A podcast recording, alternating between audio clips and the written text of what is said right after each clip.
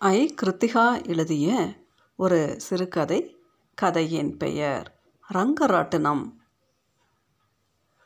பொழுது விடிந்து விட்டது. அதற்கு அறிகுறியாக உலகத்தின் சலசலப்புகள் ஆரம்பமாகிவிட்டன. பானு எழுந்து அமர்ந்தால் தூக்கம் கலைந்து இயல்பாக அல்லாமல் யாரோ தள்ளிவிட்டது போல வெடுக்கென எழுந்து அமர்ந்தால் வெகு நேரம் வரை விழித்திருந்துவிட்டு தன்னை அறியாமல் உறங்கி போனதன் விளைவாக கண்கள் சிவந்திருந்தன. தூக்கத்திலும் ஒரு விழிப்பு நிலை. அசதி உடம்பிற்குத்தான் மனதிற்கில்லை. அது சதா சிந்தித்து கொண்டே இருந்தது. சிந்தனையின் ஊடாக கனவுகளின் எச்சங்கள் இரண்டும் கலந்து மாறி மாறி படர்ந்து அமுக்கி ஒருவித குழப்பத்தை உருவாக்கியிருந்தன. வானம் புடவையை சரி செய்து கொண்டால் கலைந்து கிடந்த கூந்தலை ஒழுங்குபடுத்தி கொண்டால் இனி அடுத்தது என்ன என்கிற தீர்மானத்தை முன்பே யோசித்து வைத்திருந்ததில் மனம் கெட்டிப்பட்டு போயிருந்தது. மறுபடியும் அதை நீர்க்க செய்து இருப்பு நிலையிலேயே குத்த வைக்க அவளுக்கு விருப்பமில்லை. மனம் சாதாரணமாக கெட்டிப்படவில்லை. களிமண் போல குலைந்து கிடந்த மனதை சுற்றியிருந்தவர்கள் பாதியும் அவள் மீதியுமாக கெட்டித்தன்மைக்கு ஆளாக்கியிருந்தார்கள். ஒரு புள்ள பிக்க வைக்கல பேச்சை பாரு தலாக் பண்ணிட்டு போயிடுவான் என் புள்ள.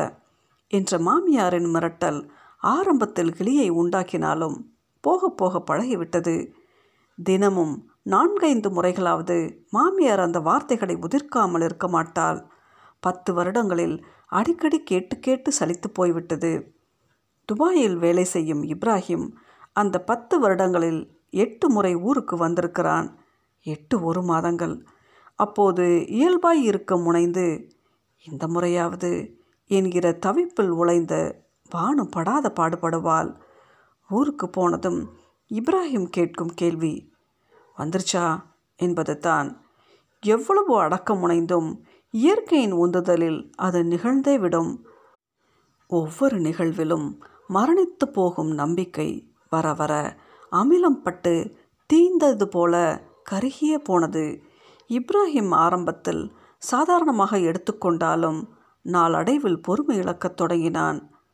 கொடுத்ததை பத்திரப்படுத்தி வச்சுக்க தெரியாதா? இது என்ன முட்டாள்தனம்? ஒவ்வொரு முறையும் இப்படியா தவற விடுவ? என்று ஒரு முறை அவன் அலைபேசியில் இறைந்தபோது பானு உறைந்து போனால் அவனுடைய பேச்சில் எதிர்காலம் ஒருவாறு புரிந்து போயிற்று. இனிமேல் என்னால் பொறுத்துக்க முடியாது. என் பிள்ளைக்கு நான் வேற நிக்காக பண்ண போகிறேன் நீ விலகிரு. மாமியார் மிரட்டியதும் அந்த வார்த்தைகளை கடந்து போக அவள் பிரயத்தனப்படவில்லை. அதற்காக அவள் ஏற்கனவே ஆயத்தமாகிவிட்டிருந்தாள்.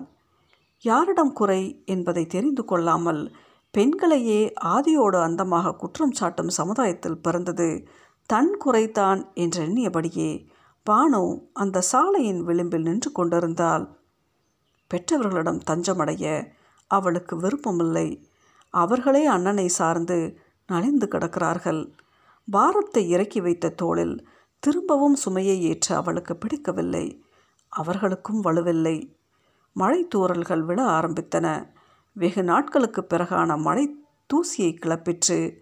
பானு முகத்திரையை விளக்கி பாட்டிலில் இருந்த தண்ணீரை வாயில் சரித்து கொண்டபோது அந்த கைனட்டிக் ஹோண்டா அவள் முன் வந்து நின்றது தலைக்கவசத்தை நீக்கிய அவள் பானுவை பார்த்து கண்ணம் கூடிய சிரித்தாள். பானு? பானு ஒரு நொடி திகைத்து சட்டன முகம் மலர்ந்தால் ஏ ஹேமா சாட்சாட் நானே தான் பத்து வருஷம் கழிச்சு உன்னை பார்த்ததும் பக்குன்னு மனசுக்குள்ள ஒரு சந்தோஷம் ஒட்டிக்கிடுச்சு. நீ எப்படி இங்கே?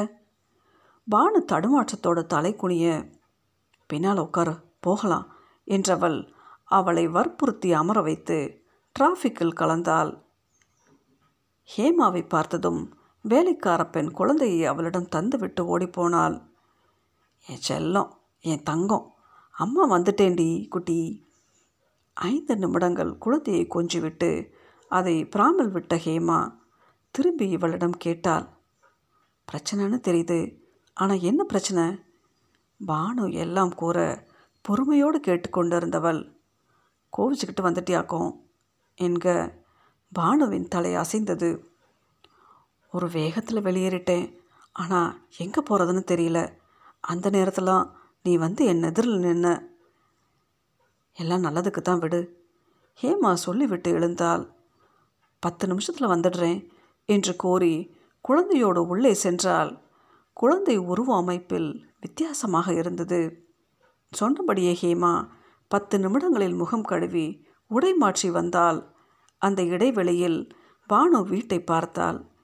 எங்கும் மானின் அடையாளமில்லை? வீடு சின்னதாய் ஒரு மலர்ந்த மலரின் புத்துணர்வில் பளிச்சென்றிருந்தது ஒரு இடத்தில் தூசி குப்பை இல்லை.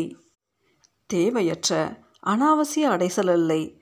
சுவரில் ஒரு சதுர சட்டகத்துக்குள் இரு பறவைகள் வானில் சிறகடித்து பறந்து கொண்டிருந்தன. ஜன்னல் திரைச்சிலையில் லாவெண்டர் பூக்கள் சிதறி கிடந்தன. சுவர் கண்ணை உறுத்தாத நிறத்தில் இருந்தது ஹேமா அருகில் வந்து அமர்ந்தாள். இருவரும் பள்ளியில் பத்தாவது வரை ஒன்றாக படித்தவர்கள். பத்தாவதோடு பானம் முடக்கப்பட்டு திருமணம் செய்விக்கப்பட்டால் சரியான படிப்பில்லை.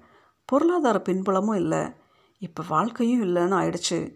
இது முதல் தலாக். நான் கிளம்பி வந்துட்டேன். மூணு தலாக்குக்கு அவசியம் இல்லை ஏன்னா காரணம் வலுவானது. ஆனால் அந்த காரணத்துக்கு நான் மட்டுமே காரணம்னு சொல்கிறாங்க அதை தான் தாங்கிக்க முடியல. எத்தனை நாள் தான் சிலுவையை சுமக்கிறது? அதனால தான் கிளம்பிட்டேன். இனிமே அடுத்த கட்டம்னு ஒன்று கிடையாது. பானுவின் குரல் கம்மி போனது. ஹேமா ஆதரவாக அவள் கைகளை பற்றி கொண்டாள். புரிதலை ஸ்பரிசத்தில் உணரலாம். இளஞ்சூடான அவளுடைய கை பானுவுக்கு அதை உணர்த்திற்று. கண்ணிலிருந்து இரு நீர்மணிகள் பொட்டென்று ஹேமாவின் புறங்கையில் விழுந்து தெரித்தன. அவசரமாக கண்களை துடைத்து கொண்டு பானு கேட்டாள். உன் வீட்டுக்காரர்? ஹேமா சிரித்தாள். என் வீட்டுக்காரர் இருந்தார் இறந்த காலத்தில் இப்போ இல்லை. ஏய் என்னடி சொல்கிற ஆமாம் நானும் உன்ன மாதிரி தான் உனக்கு தலாக் எனக்கு விவாகரத்து. வார்த்தைகள் வேறாக இருந்தாலும் பொருள் ஒன்று தான் நாம் ரெண்டு பேருக்குமே குழந்த தான் பிரச்சனை. ஏமா உன் குழந்தைக்கு ஏதாவது? டவுன் சின்ரோம் கல்யாணமாகி ரெண்டு வருஷம் கழித்து பிறந்தான். ஏகப்பட்ட எதிர்பார்ப்புகளோடு இருந்த நாங்கள் அவனை பார்த்ததும் இடிஞ்சு போயிட்டோம். அழுதழுது ஒரு கட்டத்தில் நான் தேறிட்டேன். வருணால முடியலை. குழந்தையை பார்த்து பார்த்து வேதனைப்பட்டவர் நாளடைவில் எரிச்சல் படவும் ஆரம்பிச்சிட்டாரு. அது இந்த குழந்தை வேணாங்கிற அளவுக்கு போயிடுச்சு. ஒரு நாள் திடீர்னு வந்து குழந்தைய ஆசிரமத்தில் சேர்த்துடலாம்னு சொன்னார் என்ற ஹேமா பிராமில் இருந்த குழந்தையை எடுத்து நெஞ்சோடு அணைத்து கொண்டாள். கடவுள் தந்த பரிசை தூக்கி வீச எனக்கு எப்படி மனசு வரும்? முடியாதுன்னுட்டேன் அதிலிருந்து எப்போ பார்த்தாலும் சண்டை பிரச்சனைன்னு வீடே ரெண்டு பட்டுச்சு ஒரு கட்டத்துக்கு மேலே முடியாது போல் இருந்துச்சு. புரிச்சிட்டோம் அவள் சொல்லிவிட்டு அமைதியானாள். இரவு மழை நின்று வானில் நட்சத்திரங்கள் துளிர்க்கு தொடங்கின.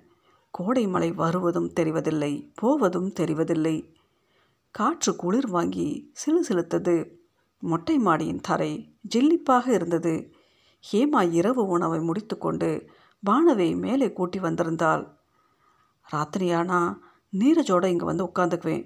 போனதை நினச்சோ இனி வரப்போகிற நாட்கள் எப்படி இருக்கும்னு நினச்சோ கவலைப்பட மனசுக்கு இடம் கொடுக்க மாட்டேன். அதுக்கு பதிலாக குழந்தைகிட்ட பேசிக்கிட்டே இருப்பேன். அவனுக்கு புரியுதோ இல்லையோ கதை சொல்கிறது ரைம்ஸ் பாடுறது இப்படித்தான் நேரம் கழியுது. பானு ஹேமாவை ஆயசத்துடன் பார்த்தால் அவளுக்கு ஆறுதல் வார்த்தைகள் தேவையில்லை என்பது மட்டும் தெளிவாக புரிந்தது. பாருபானு இந்த பத்து வருஷமும் நீ நிறைவாக வாழ்ந்தியா? இல்லை இல்லை. குழந்தை இல்லைங்கிற காரணத்துக்காக உன்னை விலக்கி வச்சிட்டார்ல. இனிமே அவரை பற்றி நீ நினைக்காத. உனக்கும் அவருக்குமான தாம்பத்தியம் குழந்தையால் அறுபட்டு போச்சுன்னா அந்த ஆள் உன் மேலே பிரியம் வச்சுருந்தாருன்னு எப்படி சொல்ல முடியும்?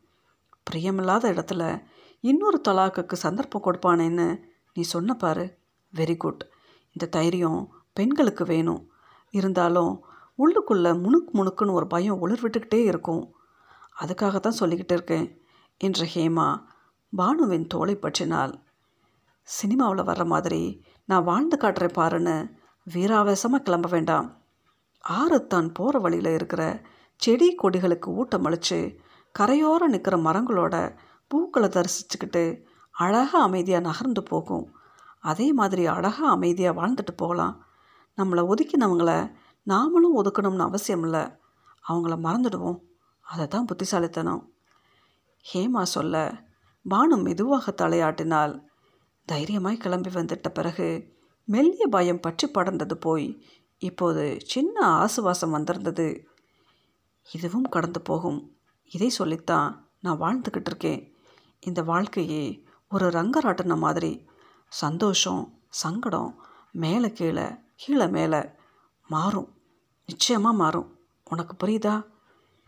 ஹேமா கண்ணம் தட்டி கேட்க பானு மெல்ல சிரித்தாள். நல்லா இருக்கு. என் மனசு பூரா ஒரு அகல் விளக்கோட வெளிச்சம் பரவின மாதிரி பளிச்சுன்னு இருக்கு. உன் சிரிப்பு அந்த மாயாஜாலத்தை எனக்குள்ளே நிகழ்த்திடுச்சு.